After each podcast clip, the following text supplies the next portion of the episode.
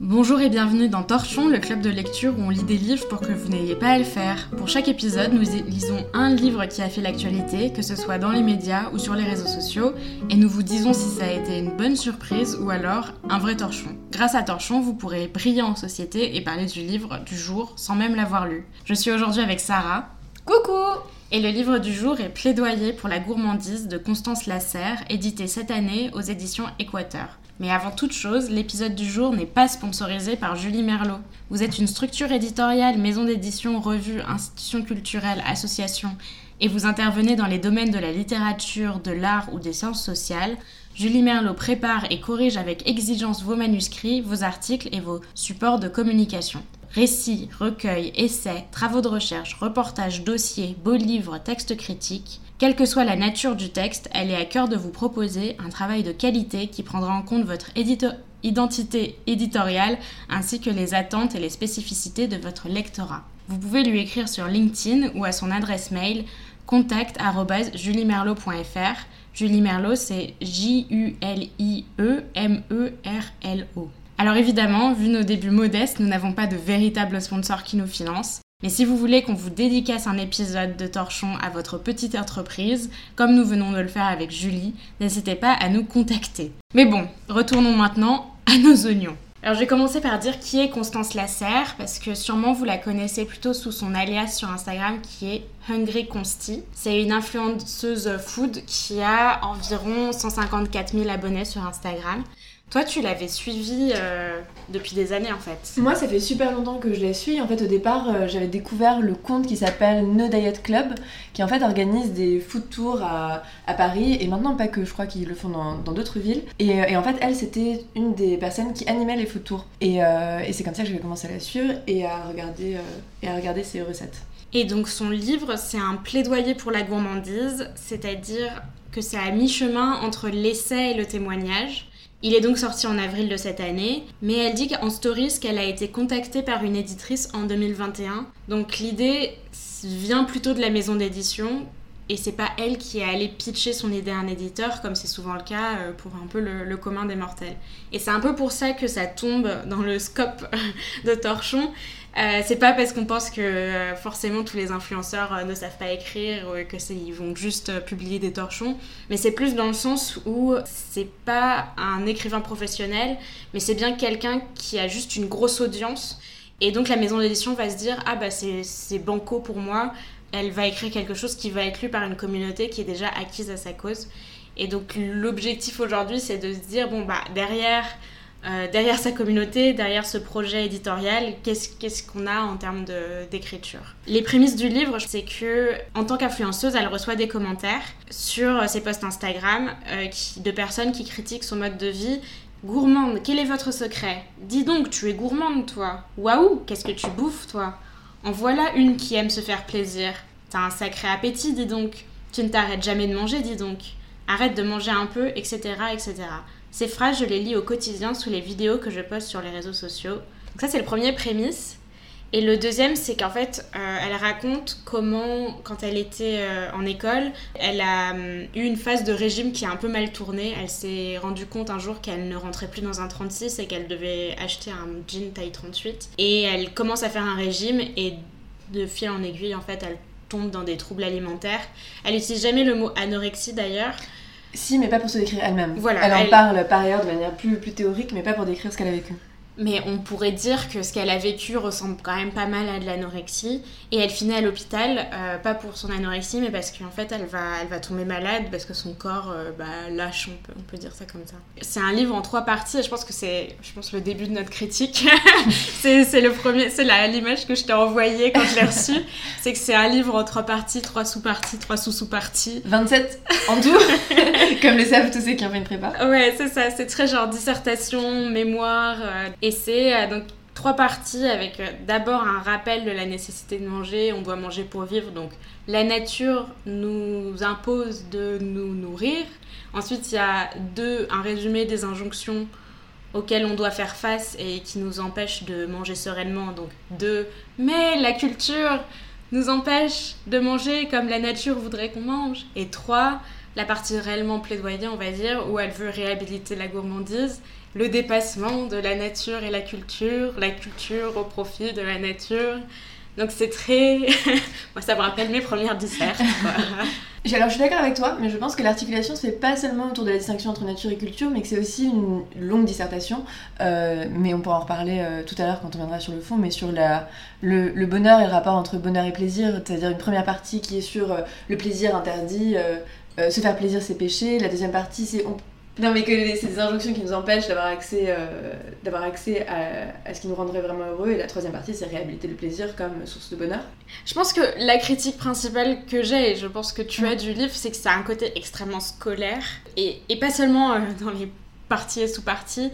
Euh, j'ai vu, je pense que ça a été une erreur de sa part, mais elle utilise le nous de dissertation à un moment. Pas tout le temps, mais il y a juste un moment où ça dérape. C'est un texte argumentatif.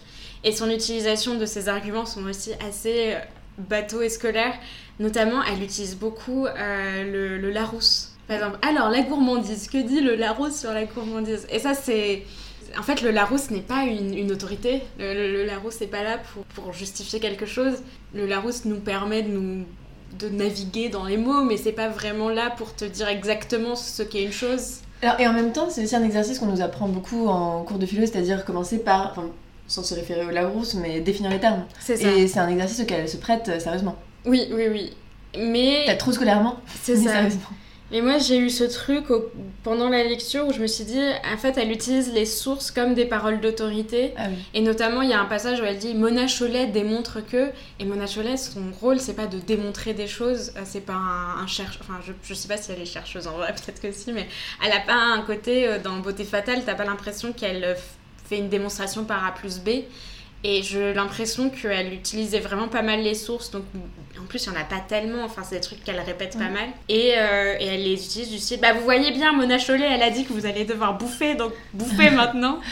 Non mais c'est vrai que c'est comme ça qu'elle utilise ses sources, c'est-à-dire elle les utilise vraiment comme des arguments d'autorité. Le fait qu'il y en ait peu, c'est un peu, c'est un peu gênant. Et d'ailleurs par comparaison avec Mona Chollet qui du coup écrit beaucoup d'essais, et elle c'est vraiment l'inverse, c'est-à-dire je trouve qu'elle elle joue très bien avec toutes les sources qu'elle utilise pour les mettre, euh, les mettre en regard, les, les comparer, etc.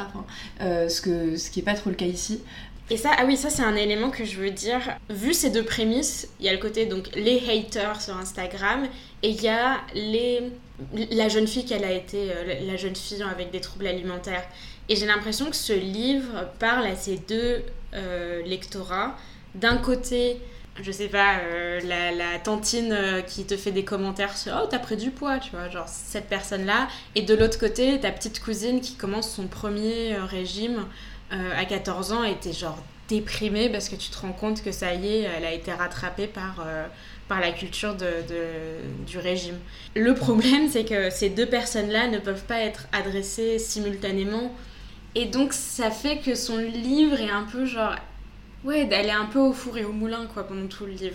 Oui, c'est vrai qu'elle essaye de faire des compromis qui tiennent pas trop. Elle essaie de tenir un équilibre, mais elle nous montre pas très bien comment le tenir. C'est ça. Et il y a un passage, donc c'est page 156, où elle dit, où elle parle de la, de comment elle, elle a réglé le problème elle-même avec euh, le concept d'alimentation intuitif. Aujourd'hui, je suis loin d'en avoir envie tous les jours, donc du sucre, parce qu'en fait, elle dit qu'elle adore le sucre. Ce n'est pas de la gourmandise, c'était tout simplement un mécanisme de survie.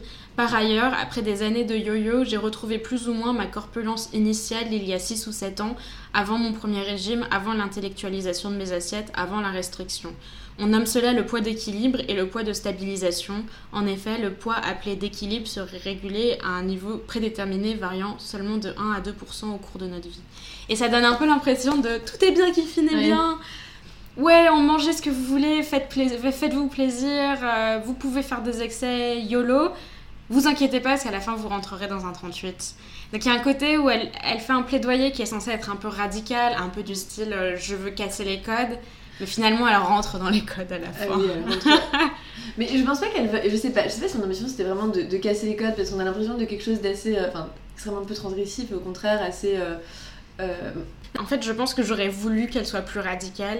Parce que si elle avait été plus radicale, le plaidoyer pour la gourmandise aurait, aurait une raison d'être. C'est-à-dire que là, comme elle est un peu genre consensuelle dans sa manière de faire le plaidoyer en disant mais finalement euh, je, rentre dans un 38 et finalement vous verrez que tout ira bien et tout ça ça donne l'impression que euh, la gourmandise c'est finalement un truc assez c'est normal et tout ça. Et le truc, c'est que. Enfin, la fille a fini à l'hosto. T'as eu des problèmes de santé graves justement à cause de cette culture dans laquelle on baigne.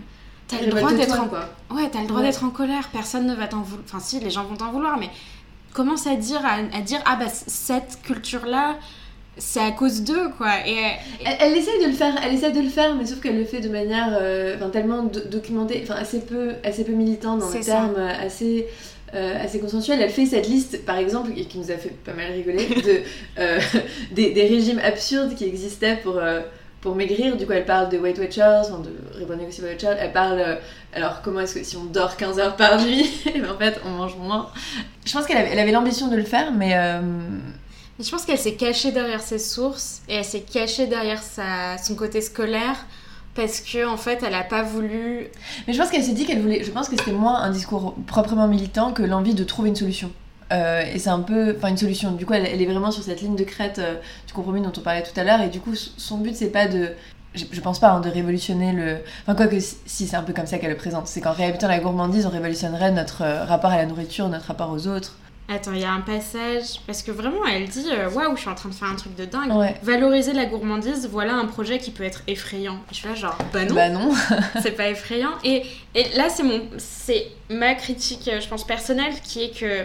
Bon, comme tu peux le constater, j'aime bien faire la cuisine. Alors pour les auditeurs, on mange. Euh, on est en train de manger en ce moment en fait pendant qu'on. Une rala qui est excellente. Ouais non je et, et je suis enfin je suis l'archétype de la personne qu'elle qu'elle enfin qu'elle qu'elle valorise parce que je suis très gourmande, je fais beaucoup la cuisine, je vais beaucoup au restaurant et je suis très intéressée par, euh, je sais pas, les, les, les cuisines des, de, à travers le monde. Il y a un, tout un passage sur ah, la gourmandise, c'est un, vecteur de tradition et tout ça. Et donc, je le devrais être de son côté parce qu'en fait, elle valorise des valeurs qui sont les miennes. Mais en fait, je les vois pas comme des valeurs, je les vois juste comme. Bah, une manière d'être. Voilà, une manière d'être. Et j'ai pas l'impression d'être. Euh, d'être attaquée en fait. Il y a personne, enfin évidemment si je suis dans une culture euh, qui, qui, en tant que femme me, me, contraint à une certaine forme au régime et tout ça et, et les magazines et tout ça. Du coup t'es quand même remise en cause. Voilà. tu te sens quand même remise en cause. Mais mais pas dans ma gourmandise, plus dans mon corps en fait. Et moi j'ai un peu cette impression que tu vois le tu vois le monologue de Gone Girl de David Fincher, la cool girl? Pas du tout. Alors, dans Gone Girl de David Fincher, il y a un monologue qui s'appelle le monologue de la cool girl, qui est euh, l'héroïne qui décrit, euh, je crois que c'est dans son journal intime, mais c'est une, bonne, une bande son euh, dans, le, dans le film. Elle décrit la cool girl qui est en fait la femme parfaite selon l'homme hétéro de base, qui est son mari en fait et elle décrit ah il voulait une cool girl il voulait une fille cool et l'un des éléments distinctifs de la cool girl c'est que elle est fine elle est fit elle est elle est, elle est belle mais euh, elle fait pas sa mijaurée en gros et elle mange euh, des grosses pizzas avec les boys et pour moi j'ai l'impression que aujourd'hui ce qui est un peu impossible à vivre pour euh, une femme euh, en particulier mais j'imagine pour tout le monde en général c'est que la gourmandise n'est pas antithétique de la culture de la finesse, de la finesse, de la maigreur. J'ai l'impression que aujourd'hui, c'est pas valorisé de faire un régime. Euh, si t'es es au restaurant et tu commences à dire ouh là là c'est un peu gras, je vais prendre un truc trop plus léger, les gens vont être là genre ah qu'est-ce qu'elle casse les couilles celle-là. Mais en même temps, une femme grosse, euh, aussi même chose, il y a tout de suite des réflexes de grossophobie derrière. C'est pour ça que j'ai un peu eu du mal avec ce livre, parce que j'étais un peu genre, ouais, en fait, la gourmandise, ça, ça règle pas la question. Mais elle en, parle un peu quand même, il y a un moment quand même où elle mentionne le... Alors, elle questionne pas assez, je suis d'accord avec toi, cette, euh, ces contradictions-là. Par contre, elle critique quand même assez fermement euh, la partie body positive. Il y a d'ailleurs, il y a d'ailleurs un passage que j'ai beaucoup aimé pour le coup parce que j'ai l'impression que peu de personnes le disent.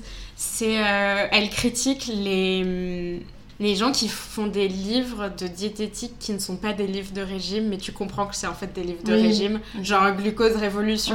Il y a quand même un passage qui dit Les personnes qui veulent perdre du poids, on dit qu'elles ont perdu du poids. Et genre, bah, pourquoi tu l'inclus dans ton livre si tu considères que c'est pas un livre de régime en fait? Enfin, je, je l'accuse de pas être assez radical. Ça, c'est déjà un petit peu radical. Il y a beaucoup de gens qui entendent pas cette critique de euh, que aujourd'hui les nouveaux discours sur les régimes qui sont un peu plus genre rééquilibrage, on va baisser votre indice glycémique, on va faire appel à la science. Et ben finalement, c'est quand même pas mal dans la lignée des régimes des années 50. Euh, oui, tout à fait. Et elle s'oppose du coup, elle, assez, euh, assez clairement à ça. D'ailleurs, elle, appelle ça eltisme, enfin injonction du coup à la santé. et elle critique aussi beaucoup les, tous, les mouvements même de body positive qui en fait seraient de nouvelles injonctions à aimer absolument son corps alors que ça crée en voulant valoriser d'autres types de corpulence de nouvelles injonctions. Elle critique des injonctions, un, d'être fine, d'être maigre. Et en plus de ça, maintenant, il y a l'injonction de body positivity et, et d'être dans un truc un peu politiquement correct. Mais en même temps, je pense que la critique qu'on peut faire de ce qu'elle dit, c'est qu'elle-même rajoute des injonctions aux injonctions, où elle dit non, mais en plus de ça, il faut être gourmand, il faut, il faut s'intéresser à ce qu'on mange, il faut manger dans des trucs euh, compliqués, il faut connaître des choses il faut, il faut faire ci, il faut manger en pleine conscience, il faut finalement manger, c'est un peu méditatif. Et oui, je suis assez d'accord avec ça parce qu'en fait, elle cite surtout deux, euh, deux auteurs, du coup, euh, Bernard Lavallée sur la. Euh, non, Bernard Lavallée, c'était sur autre chose. Sur la méditation en pleine. Alicia Sicardi sur, l'alimentation intuitive. c'est ça. sur l'alimentation intuitive. Et il y a un autre auteur qu'elle mentionne, dont je me souviens pas le nom, sur la, sur la méditation en pleine, en pleine conscience. Et, et je trouve que ce genre de référence, en fait, c'est très contemporain de valoriser un, une sorte de nouveau rapport à soi, où on est capable de s'écouter, enfin d'écouter son euh, comme si méditer en pleine conscience ça permettait de sonder son âme et en même temps l'alimentation intuitive de sonder son corps et du coup de s'écouter en permanence. Mais euh, et même si c'est évidemment dans une intention euh, tout à fait tout à fait louable de vouloir nous reconnecter avec quelque chose de plus profond en nous que les injonctions culturelles qui sur nous Hum, c'est une nouvelle injonction. C'est une nouvelle injonction à et c'est difficile de s'écouter et, euh, et, pour moi quand on me dit écoute ton corps, ben je panique parce que je, si j'écoute mon corps, je risque de me, de me rouler en boule pendant, ouais. Moi, il faut justement que je n'écoute pas mon corps, parce que si j'écoutais mon corps, vraiment, mais je, je serais une petite larve. Après, elle le dit parfois, et je, suis assez d'accord sur ces passages-là où, euh, en fait, elle dit aussi qu'il faut oublier son corps. Et du coup, elle, par exemple, elle raconte, et c'est marrant qu'elle arrive surtout à le faire, euh, par exemple, qu'elle fait qu'elle a ni balance ni euh, miroir chez elle. Et, pendant longtemps, et c'est vrai que ne pas avoir de balance, je. c'est vrai que ne pas avoir de miroir et ne pas savoir à quoi on ressemble ou quelle est sa. Quand on sort de chez soi, c'est quand même déroutant. Et je trouve que effectivement, je pense qu'elle va quand même dans notre sens, mais tout en portant un discours qui est, qui est je pense, pas directement le sien, mais qu'elle euh, essaye de, elle essaye de communiquer les solutions qu'elle-même a trouvées. Ouais, c'est vraiment un livre de solutions. C'est un livre de solutions. L'une des solutions qu'elle trouve, c'est qu'elle voit la surintellectualisation des régimes, c'est-à-dire qu'on va voir, euh, je sais pas, une brioche et on va compter le nombre de calories derrière la brioche. Elle, elle dit non, non, il faut pas que vous pensiez au nombre de calories, il faut penser au fait que cette brioche, mais en fait, c'est pas de la brioche, c'est de la challah, euh, c'est euh, c'est culturellement ultra profond et c'est très beau et il faut s'intéresser à ça. Et moi, c'est quelque chose qui est, louable, je trouve, mais finalement, ça rajoute en plus une injonction qui est que, en plus de manger, il faut qu'on soit intelligent et cultivé. Et on n'en sort jamais en fait. Parfois, il faut juste manger son steak frites euh, sans essayer de trouver un truc derrière. Et on voit qu'elle a un côté très bon élève. on voit qu'elle a un côté très intense dans, dans, la lecture de ce livre. On voit un personnage, on voit l'autrice comme une femme qui est incapable de faire les choses à moitié et qui a besoin de trouver une sorte de de, ouais, de surintellectualisation euh, derrière tous ces comportements. Et ça a l'air assez fatigant en vrai. Oui, puis c'est pas c'est pas donné à tout le monde non plus, enfin c'est pas une, parce qu'elle veut démocratiser la, gourmandise et en même temps elle, elle valorise. Bon alors elle le fait aussi de manière très sensorielle parce qu'il y a des longs passages où elle essaye de montrer toutes les sensations que ça procure d'aller au restaurant, que ça procure d'être à table dans sa famille, enfin elle mais ça n'empêche que promouvoir une approche euh, aussi, aussi riche ou totale à, la nourriture, ça demande d'un capital, mais c'est ce qu'on dit, un capital à la fois économique et culturel. mais, avant de mais avant de parler de ce point-là, je pense qu'on peut parler plus généralement de son rapport un peu au bonheur et au plaisir. Je pense que c'est un gros point dont on doit parler. C'est-à-dire que la gourmandise, avant tout, c'est un plaisir. Et, euh, et le truc, c'est que elle ne fait pas du tout de référence quoi que ce soit. oui, mais ce qui est surprenant, c'est qu'elle elle, elle, elle, aborde de manière euh, alors, un, un, peu naïve. Je dis pas du tout ça euh, méchamment, mais c'est dans le sens où elle, euh, elle s'attaque à un sujet qui en fait est traité depuis littéralement des, des millénaires euh, dans la culture occidentale, à savoir une théorie du bonheur et le rapport du bonheur au plaisir.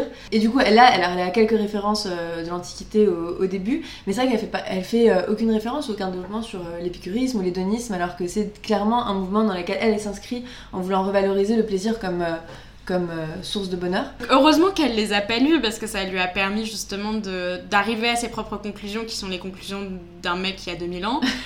mais il y a 3000 ans pardon, mais euh, c'est c'est oui, c'est en fait c'est pour ça qu'on parle de naïveté pas dans le sens où elle est jeune ou elle est pas intelligente, c'est plus dans le sens où elle a pas le bagage culturel pour arriver à une conclusion qui a été faite il y a très longtemps. Et en même temps, nous, nous depuis la prépa, on s'auto-censure beaucoup. Ouais, c'est ça.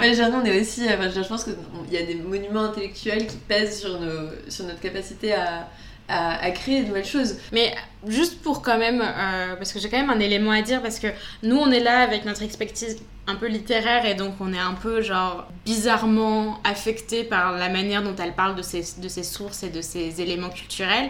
Un élément qui est assez marrant avec elle, c'est qu'elle parle beaucoup du fait qu'elle a fait HEC. Franchement, euh, elle écrit tellement le mot HEC que j'ai dit genre un shot à chaque fois qu'elle parle d'HEC. et genre, y a des, dans mon livre, il y a plein de petits shots, shots, shots dans la marge. Et franchement, je suis pas, je peux pas lui jeter la première Est-ce que tu t'es vu en train de réchauffer ton petit bol de nouilles euh, dans ton, dans ton micro-ondes à HEC, Léa? Euh, Oui, mais c'est ça le truc, c'est que je peux pas lui jeter la première pierre parce que moi aussi j'ai fait HEC et je peux vous le dire, j'en parle beaucoup. je suis la connasse qui parle d'HEC en permanence. Mais le truc qui est intéressant, c'est que elle, HEC, on peut dire ce qu'on pense des écoles de, de commerce, te donne une compétence qui est euh, des cours d'économie, des cours de finance et des cours de marketing en gros. Et ce qui est assez marrant dans ce livre, c'est que tout ça, par contre, n'est pas du tout vu sous un prisme économique, sociologique ou financier ou marketing. Vraiment, elle parle de tout plein d'aspects culturels et tout ça, mais à aucun moment elle parle de l'industrie agroalimentaire, disons, d'un point de vue euh, business plan en fait. D'un point de vue bah il y a des gens qui achètent à manger il y a des gens qui font à manger. Les restaurants ils ont un modèle économique et tout ça. Et ce qui est assez perturbant dans ce livre c'est que elle parle de l'industrie du régime comme étant une industrie telle quelle qui te vend des injonctions pour que tu leur donnes des sous. En gros Weight Watchers tu payes pour te faire maigrir et donc Weight Watcher doit te dire de maigrir, donc te donne une genre d'injonction en gros. Mais à aucun moment elle parle de l'injonction du reste de l'industrie agroalimentaire qui est euh, l'injonction à, à manger et plus généralement aussi à la malbouffe. Et mm. ça par contre elle en parle pas du tout. Et c'est un peu dommage parce que elle a une, elle a une expertise dont elle fait elle l'utilise pas du tout euh, qui est cette expertise euh, quasiment marketing quoi où elle mm. pourrait dire ah bah oui les injonctions c'est des injonctions des marques et je pense que c'est la raison pour laquelle elle n'en parle pas. Euh, peut-être c'est parce qu'elle n'a pas écouté en cours. et Dieu sait que c'est possible. Peut-être l'autre raison, c'est que, en fait, on a. Je peux comprendre qu'elle n'ait pas envie de mettre les pieds dans le plat. Surtout étant donné qu'elle est influenceuse et qu'elle parle aux marques. Euh, et donc, c'est un livre de. Elle est autrice dans ce livre, mais elle est aussi influenceuse dans la vraie vie. Et euh, il y a ce côté où elle déjà, elle parle pas du tout du fait qu'elle est influenceuse à part au tout début. Mm.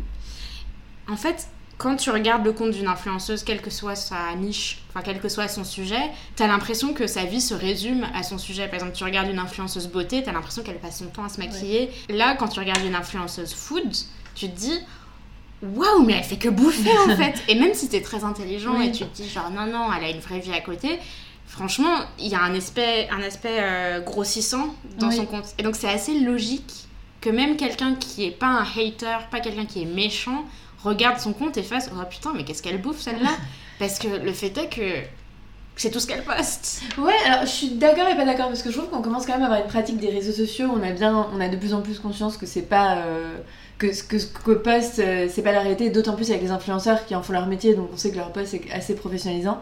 Euh, donc moi je serais peut-être plus, plus beaucoup plus bienveillante euh, sur ce point. ouais, mais par exemple. pas trop que ça. Par contre, j'étais plus d'accord avec l'idée de dire qu'elle négligeait peut-être la, le, ce que ça représentait économiquement de pouvoir manger autant. Enfin, je pense qu'elle en est consciente, mais elle n'en parle pas beaucoup. De pouvoir démocratiser, en fait, enfin, c'est ce qu'elle cherche, démocratiser la gourmandise, mais en fait, c'est très cher de pouvoir manger des bonnes choses, de pouvoir manger euh, des, des de déguster, enfin surtout il y a toute une partie sur la dégustation et les plaisirs euh, qu'on prend à, des restaurants. Alors pas que gastronomique, elle, ça, ça peut être autre chose, mais Ouais, ouais, mais je pense qu'il y a, il y a un truc qu'elle. Ouais, là, il y a un passage où elle dit On n'est pas obligé d'aller à New York pour découvrir des nouvelles choses. Et je suis là, genre. Bah si Parce que t'habites à Paris, alors euh, bah, Paris c'est un peu comme New York quand même. Je sais pas, genre. J'ai lu. tu- euh, tu peux voyager dans Paris. Non, mais ce que je veux dire, c'est qu'à Paris, t'as accès à de la nourriture qui vient des quatre coins Ah oui. du monde. On est dans un hub euh, de nourriture qui est dingue et qui est Ah, tu veux dire qu'on impossible. peut pas faire ça dans la Creuse. C'est ça. Euh, shout out tous nos auditeurs euh, dans, Dans la, la Creuse.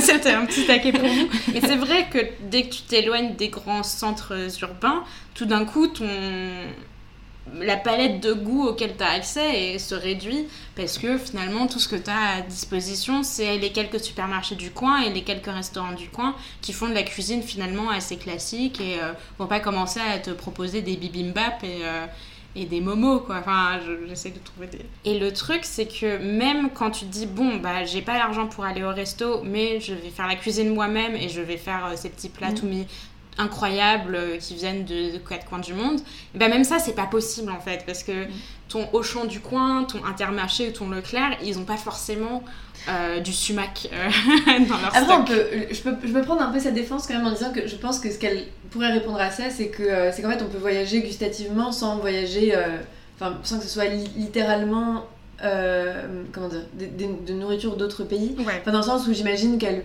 peut imaginer que une super euh, quiche que tu déclines, euh, je sais pas, de, de- plein de manières différentes, bah en fait, tu trouves des goûts euh, riches. Enfin, c'est- c'est participe de ce qu'elle entend par gourmandise. Par exemple, elle, elle poste beaucoup des. Du coup, elle poste pas mal de recettes sur, son compte, sur son compte Instagram. Et c'est toujours des recettes qui, en fait, sont à la fois très, très accessibles en termes d'ingrédients et, et un peu originales et en même temps qui permettent aux gens de. En fait, si elle avait dit cet argument économique, ça avait dit ah oui c'est vrai que c'est compliqué, mais en fait on peut Ouais. faire ça, et bah tout d'un coup elle aurait eu un propos qui est plus puissant et plus mieux argumenté. Mais à partir du moment où son livre est un peu de style euh, on n'est pas besoin d'être à New York, on peut faire ça nous-mêmes, et bah c'est moi ça, ça m'embêtait un peu. Ouais. Et je pense aussi à un point qui est que la surintellectualisation, c'est certes possible grâce à un capital euh, économique, genre bah, t'as plus d'argent pour aller au resto et pour tester des trucs, et c'est aussi un capital un peu culturel. On est, on est des, des sortes de snobs du sumac, Ouais. quoi. Et donc euh, c'est. Alors, tes snaps du sumac, pour moi, c'est une épice d'enfance. Hein. Ouais, c'est dirais quand même.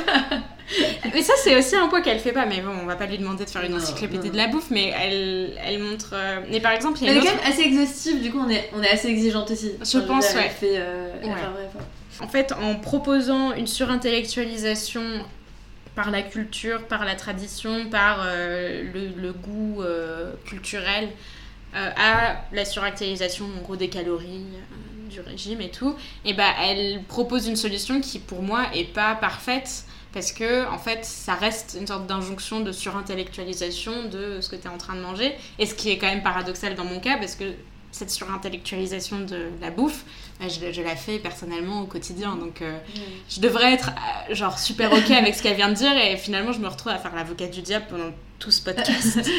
Donc c'est compliqué et je et hum, dans l'épisode numéro 1 de Torchon, on a Oui. parlé de Bruno Le Maire et bah Bruno Le Maire ne fait pas que écrire des livres, il publie des lois aussi. Et enfin, il les publie, il les Pas directement, il, il peut les.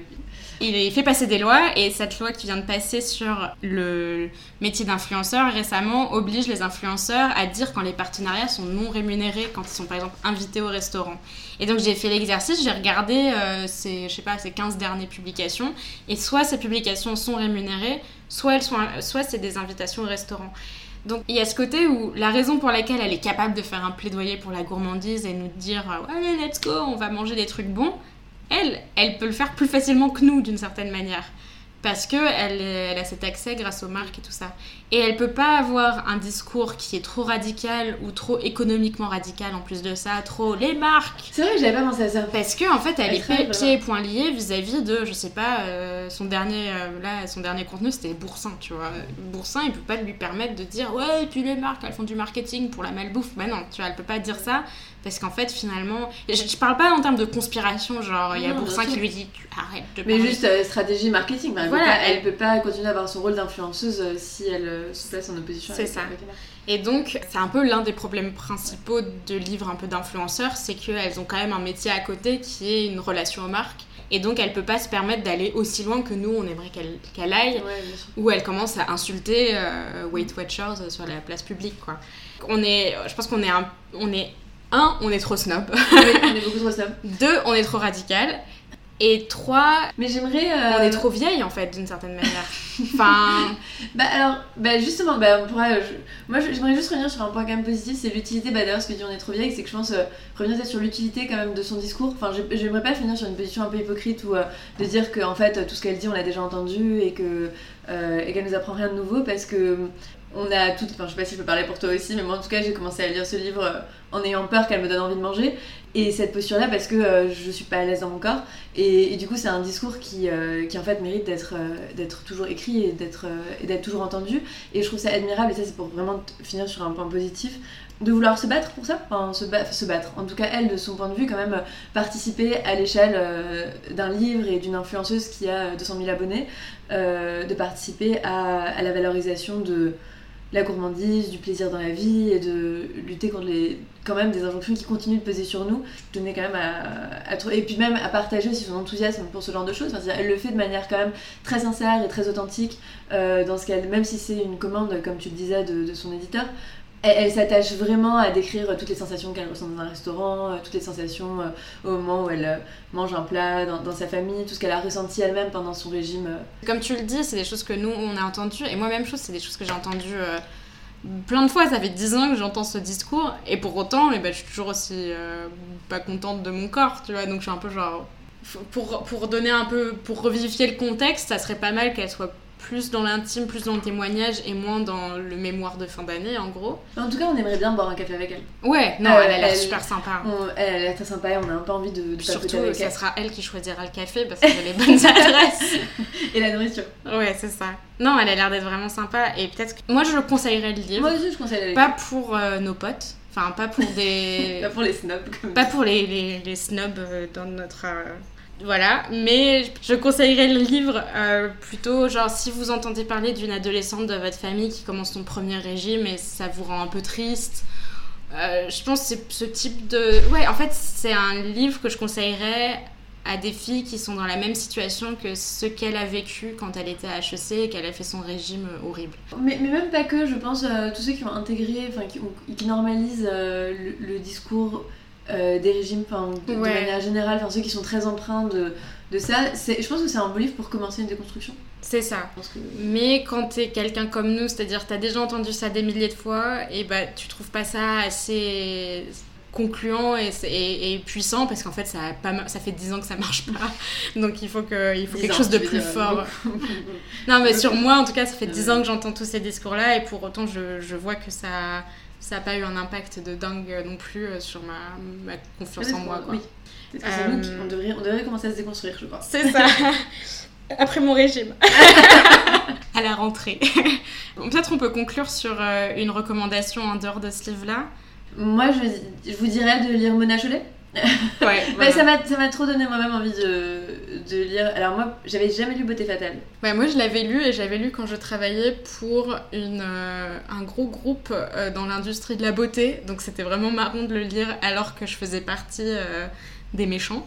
Donc c'est non, c'est une très bonne lecture. Je- moi, le livre que je conseillerais, c'est un livre que je lis de temps en temps, en fait, c'est assez rigolo. Ça s'appelle L'épicerie du monde, la mondialisation par les produits alimentaires du 18e à de nos jours.